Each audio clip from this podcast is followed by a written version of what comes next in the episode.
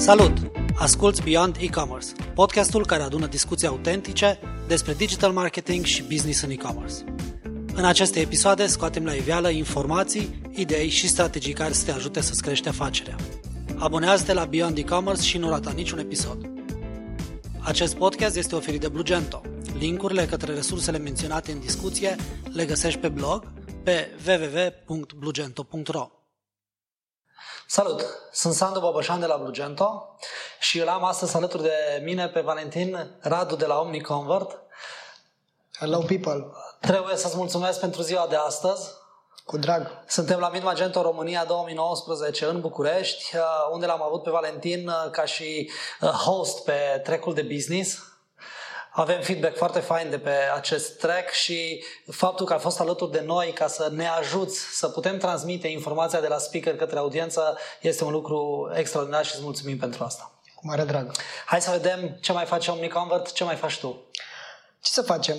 Creștem, mergem înainte pe modelul ăsta nostru de a ajuta e-commerce-urile să crească într-o manieră bazat, bazându-se pe date, sunt o grămadă de date pe care nu le folosesc, o grămadă de magazine și suntem în continuare fascinați de uh, abundența de insight-uri pe care, la care ar putea avea acces și pe care nu le folosesc. Și creștem destul de sănătos. Avem două produse noi pe țeavă pe care le, uh, le testăm. Unul este în private beta și unul este în beta. Okay. Un produs de machine learning care identifică cognitive bias-uri de la vizitatori și care lansează experimente pentru a-i sprijini pe client să cumpere. Deci cumva există anumite cognitive bias-uri de care marketerii nu sunt, uh, pe care marketerii nu le folosesc foarte bine. De exemplu, într-un e-commerce nu poți să cumperi dacă nu filtrezi produsele.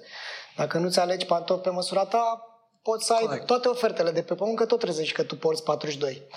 Și ăsta este biasul pe care îl pot folosi e-commerce marketerii prin tehnologia asta noastră, noastră uh, nouă este framing-ul. Da? Cum, okay. cum rămezi realitatea devine mai important decât ce spui. Da? Rama pe care o folosești e mai importantă decât conținut.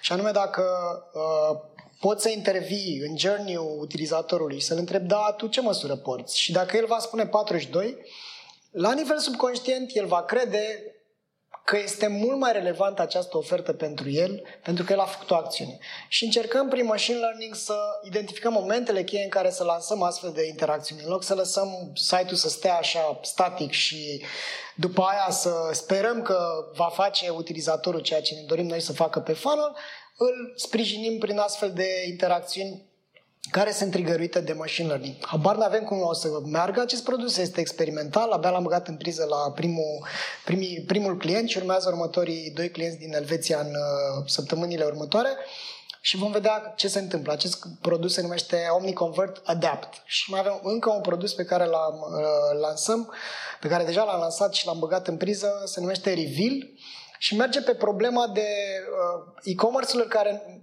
nu s-au prins sau nu fac eforturi clare în direcția clienților lor. Și anume, noi ne-am, ne-am dat seama că sunt companii care spun că sunt customer-centric, dar ele nu sunt customer-centric. Okay. Sunt mai degrabă product-centric sau traffic-centric. Și asta înseamnă că uh, în loc să ajusteze strategia de business, să lucreze la business, antreprenorul sau ownerul sau e-commerce managerul, ei lucrează la șurubărind tot felul de date legate de campanii și de CPC și tot așa fără să-și cunoască clienții. Și există un uh, tipar care se respectă de la Pareto încoace, știm de el, 20-80. Da. Există anumiți clienți care înseamnă 1-2% și care generează până la 25% din marginul unui e-commerce.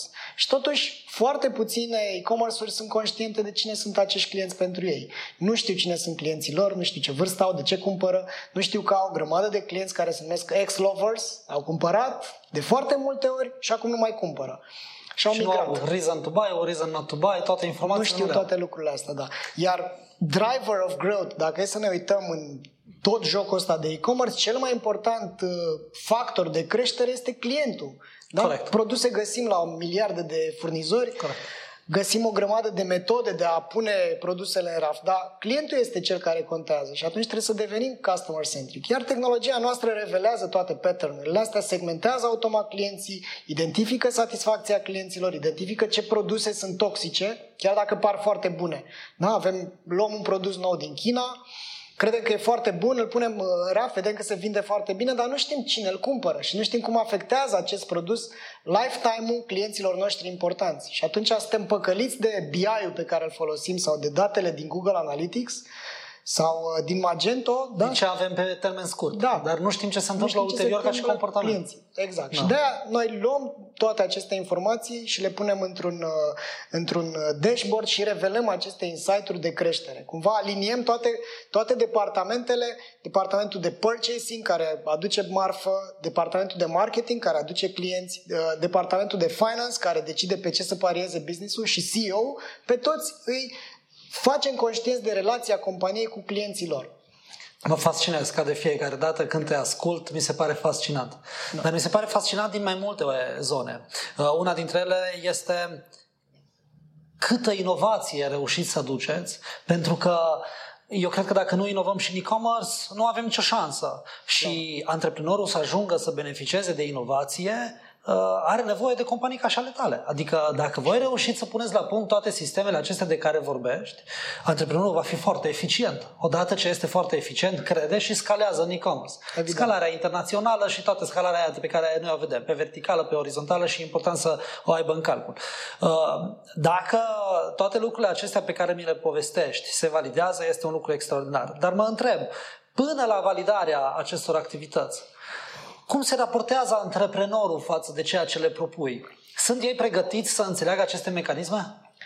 Uh, există o carte care pe mine m-a, m-a rupt. Mi-a recomandat-o Florin Talpeș de la Bitdefender. Am avut o valea plângerii eu ca antreprenor acum vreo 2 ani și jumătate în care nu mai vedeam, uh, cum să zic, se spune că nu mai vezi pădura de copaci, știi? Și nu mai știam unde sunt, ce, cu ce mă ocup, unde mă duc, spre ce nu mă erai supărat pe stat, sper. Nici de cum, nu, nu aveam nicio... Statul e, știi cum e, deci... E... Îl definește, stă. N-ai ce să-i faci, trebuie doar să dansezi cu el. Dacă îl faci așa, trebuie doar să fii atent la cum dansează. N-ai cum să-i schimbi modul de a dansa.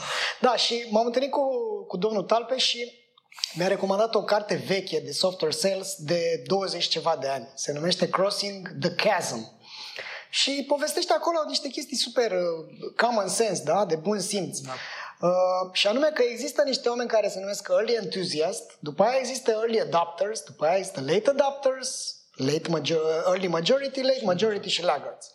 E, oamenii cu care noi vorbim despre chestiile astea inovatoare și cei pe care noi ni dorim în primă fază, nu, nu este grosul de antreprenori care nu sunt data-driven și care fac și ei mișcarea cum ca pe Magento 1, da. nu? de la Magento 1 la Magento 2. La un moment dat sunt forțați corect, să migreze. Corect, corect. Alții au migrat deja de 2 ani, au trecut da. prin toate problemele și sunt pe M2. Uh, Exact asta ne dorim și noi, să vorbim cu acei antreprenori care sunt deschiși la minte. Și slavă Domnului, am întâlnit printre clienții noștri, că avem destul de mulți clienți care folosesc deja tehnologia Omniconvert de AB testing, am identificat acei clienți care sunt uh, deschiși către inovații și cu care deja am implementat. Iar feedback-ul pe care l-am primit de la ei a fost, uh, cum să zic, cherosen pentru noi. Fiindcă ne-au spus uh, de Paște anul ăsta sunt sunat de primul dintre clienții noștri și ne spune Valentin, uite, sunt aici pe, uh, pe plajă, sunt foarte fericit că mi-ai dat uh, uh informațiile astea, am ajuns să aflu ce nici măcar nu știam că nu știu despre businessul meu și da. e în businessul ăla de 11 ani. Uh, și cam asta, uh, cum să zic, pentru noi ți-am spus, este energie da. pură faptul că vedem uh, astfel de feedback. Evident că sunt și antreprenori care nu văd importanța clientului, care sunt foarte obișnuiți și sunt obișnuiți și pentru că există acest habit da? Intrăm în rutina zilnică rutina. și facem la fel, ne ducem, ne uităm în P&L, mai facem, mai vorbim cu echipa, mai punem avem timp de pasul lateral. Exact. Da, iar pentru, din păcate sau din fericire, noi nu suntem pentru companiile care uh, nu vor și ele să inoveze, și, dar cele care inovează sunt cele care rămân în viață. Uite, ne uităm Corect. acum câteva zile Thomas Cook, nu? Au dat da. faliment, 20.000 de oameni își pierd locul de muncă, uh, marea companie de 100 și ceva de ani. Dar până la urmă, de ce a dat ea? De ce s-a dus uh, la gard? Pentru că nu a fost legată de clienții ei, da? Într-o epocă digitală în care Booking.com zboară, Thomas Cook se duce la gârlă, de ce se duce? Pentru că o companie care nu inovează și nu este aproape de clienții săi, nu are decât să dispară. Și cumva nu e o problemă de tehnologie asta, e o problemă de mentalitate a Mindset-ul, companiei. Dar oricum, mindset-ul ăsta pornește de la antreprenor. Ce știm noi din antreprenoriat este că informația este cea mai importantă resursă. Așa că dacă reușim să extragem informația din istoric, să o utilizăm pentru un viitor mai bun, suntem magicieni în uh, antreprenoriat. Da. da. Mi se pare că ți-ai asumat un rol foarte greu în uh, tot acest ecosistem de e-commerce și este un lucru pe care trebuie să-l apreciez. Uh, e de menționat că la experiența ta de antreprenor, Cred că ți este totuși mai la îndemână să înțelegi aceste nevoi și că cred că abia acum este momentul oportun să apară tipul acesta de servicii, ca și cele pe care tu le, le-ai prezentat, pentru că abia acum suntem și noi pregătiți să le producem și odată ce tu vei valida toate lucrurile acestea pe piață și vom ajunge să scalăm, abia atunci o să putem vorbi că avem un e-commerce de calitate. Așa este. Da. E, e, o, e, e cumva un ritm natural de, da. de, de maturizare și a pieței și a oamenilor din spatele afacerii. Iar uite, ca să spun așa o, o poveste din casă, noi ne-am dat seama de realitatea asta din suferința proprie. Adică da. noi aveam la un moment dat peste o mie și ceva de clienți și nu știam cine este clientul nostru, de ce nu reușim să ne dăm seama cui ar trebui, Ați aplicat Pareto către atunci? cine. Exact, da. Atunci am făcut propriul nostru client ideal, ne-am uitat bine, dar ce fac acești clienți? Cine sunt, de pe ce piețe vin? Cine e decision makerul? De ce cumpără produsele noastre? Și ne-am, făcând această analiză, ne-am dat seama, stai un pic, că noi vrem să vindem și către publisheri, și către uh, uh SaaS-uri, și către companii care fac lead generation, și către e-commerce-uri. Și dacă ne uităm în date, iată că e-commerce-urile sunt cele care au cea mai mare speranță de viață ca și clienți. Corect. În ceea ce ne privește, ce ne privea la momentul acela. Și atunci ne-am focusat și există această, uh, cum să zic, din nefericire, o capcană prin, în care noi am căzut, ca și an, uh, antreprenor am zis, avem un produs atât de divers și multifacetat încât l-am putea vinde și clienților ăstora, și ăstora, și ăstora. Și legea asta a focusului uh, a, a funcționat în detrimentul nostru până acum. Însă uite că nimic nu e rău. Pe termen lung, știi, dacă nu te oprești, Corect. te prinzi că există o, totuși o comoră acolo.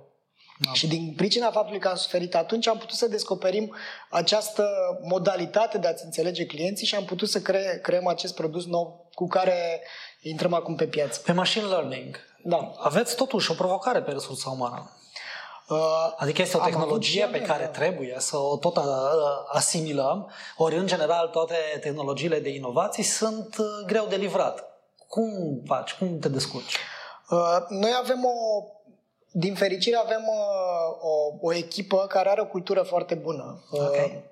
Să spun, cum să spun, de ce reușim noi să aducem oameni care pot să genereze inovație și care pot să crească. Cred că singurul și cel mai important motiv este că m-am dat la o parte din uh, calea fericirii acestui, acestei echipe. Deci cumva avem un lider tehnic foarte bun, pe Sorin Dumitrescu, și el a, a putut să uh, atragă oameni buni, să-i, să-i crească și să uh, îi, îi atragă cumva în cultura asta noastră. Fiindcă dacă e să ne uităm de, vis-a-vis de opțiunile pe care le au developerii, ai putea să rămâi într-o companie, să fie o mică rotiță care lucrează Corect. făcând outsourcing pentru nu știu ce client din Australia care uh, are nu știu ce sisteme sau de Sau ești un produs și ai un cuvânt de spus. Da, sau ești într-o, într-o companie care crede într-un produs propriu. Iar cumva, și alimentată de un kerosen exact. care este foarte faină. Exact. Treaba asta cu succesul clientului tău este fantastic. Da, iar da. fiind uh, într-o echipă care creează un produs propriu, care o face de aici din România și care încearcă să,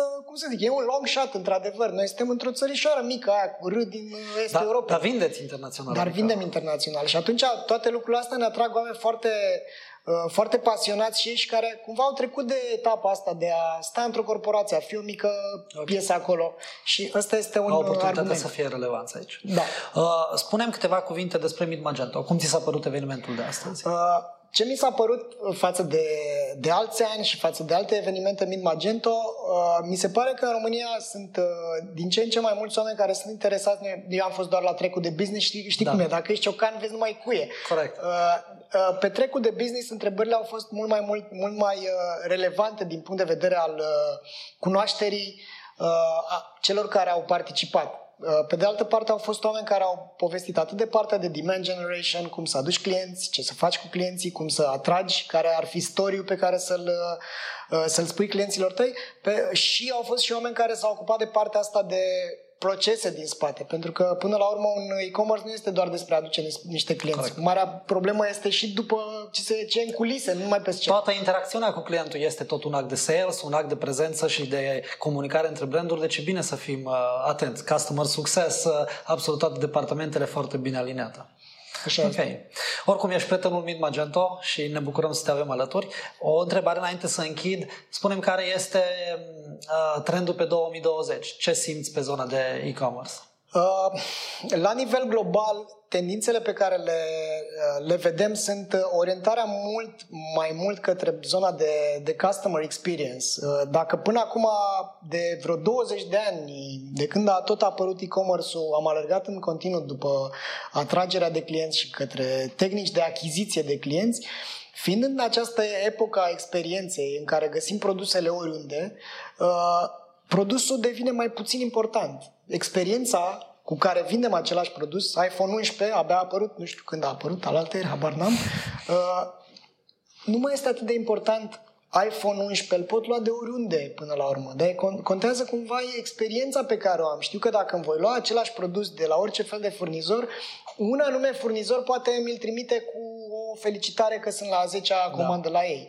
Și atunci experiența măsurarea experienței clientului, alinierea experienței clientului într-un journey map din ăsta foarte mare în care observ care e răspunsul emoțional al clientului în fiecare touch point prin care trec în relație cu un e-commerce devine foarte important, fiindcă un e-commerce nu este doar compania și doar website-ul. Un e-commerce înseamnă și touch point-ul cu un curier care poate îți spune ă, am sosit, ieșiți afară, că a nins și nu găsesc loc de parcare și tu trebuie să iei, nu știu, un televizor, abar n-am. Și atunci ai o experiență pe care tu, ca și e-commerce, o propui clientului tău. Și atunci cred că în, în, deja se văd uh, tendințe foarte mari în direcția asta de a, măsură, de a măsura experiența clientului și a îmbunătăți experiența clientului. Și asta nu se întâmplă numai uh, în afară, ci și în România. Deja vedem că player foarte importanți da. sunt mult mai focusați către păstrarea clienților, pentru că asta înseamnă maturizarea unei, unei piețe. Că nu mai ai alte uh, piețe pe care să crești. Right? Dacă e să ne uităm la EMAG care crește pe piața de e-commerce din România, ce au făcut? Au diversificat produsele până la un punct după care s-au dus internațional, au diversificat piețele. Piața Dar nu mai poți să mai iei uh, azi român de pe lună ca să crești. Și atunci trebuie să păstrezi clienții pe care deja îi ai. Și nu poți face asta și decât să scalezi relația cu ei. Evident. Mm-hmm. Da. Sună bine. Îți mulțumesc că ne-ai împărtășit informații de calitate. Uh, sunt încântat că avem alături de noi uh, experți care vin să aducă informații de calitate. Ce este relevant totuși și să știm să le aplicăm, așa că hai să trecem la acțiune. Mulțumesc! Ai ascultat podcastul Beyond E-Commerce, oferit de Blugento. Dacă ți-a plăcut discuția, abonează-te și nu rata niciun episod.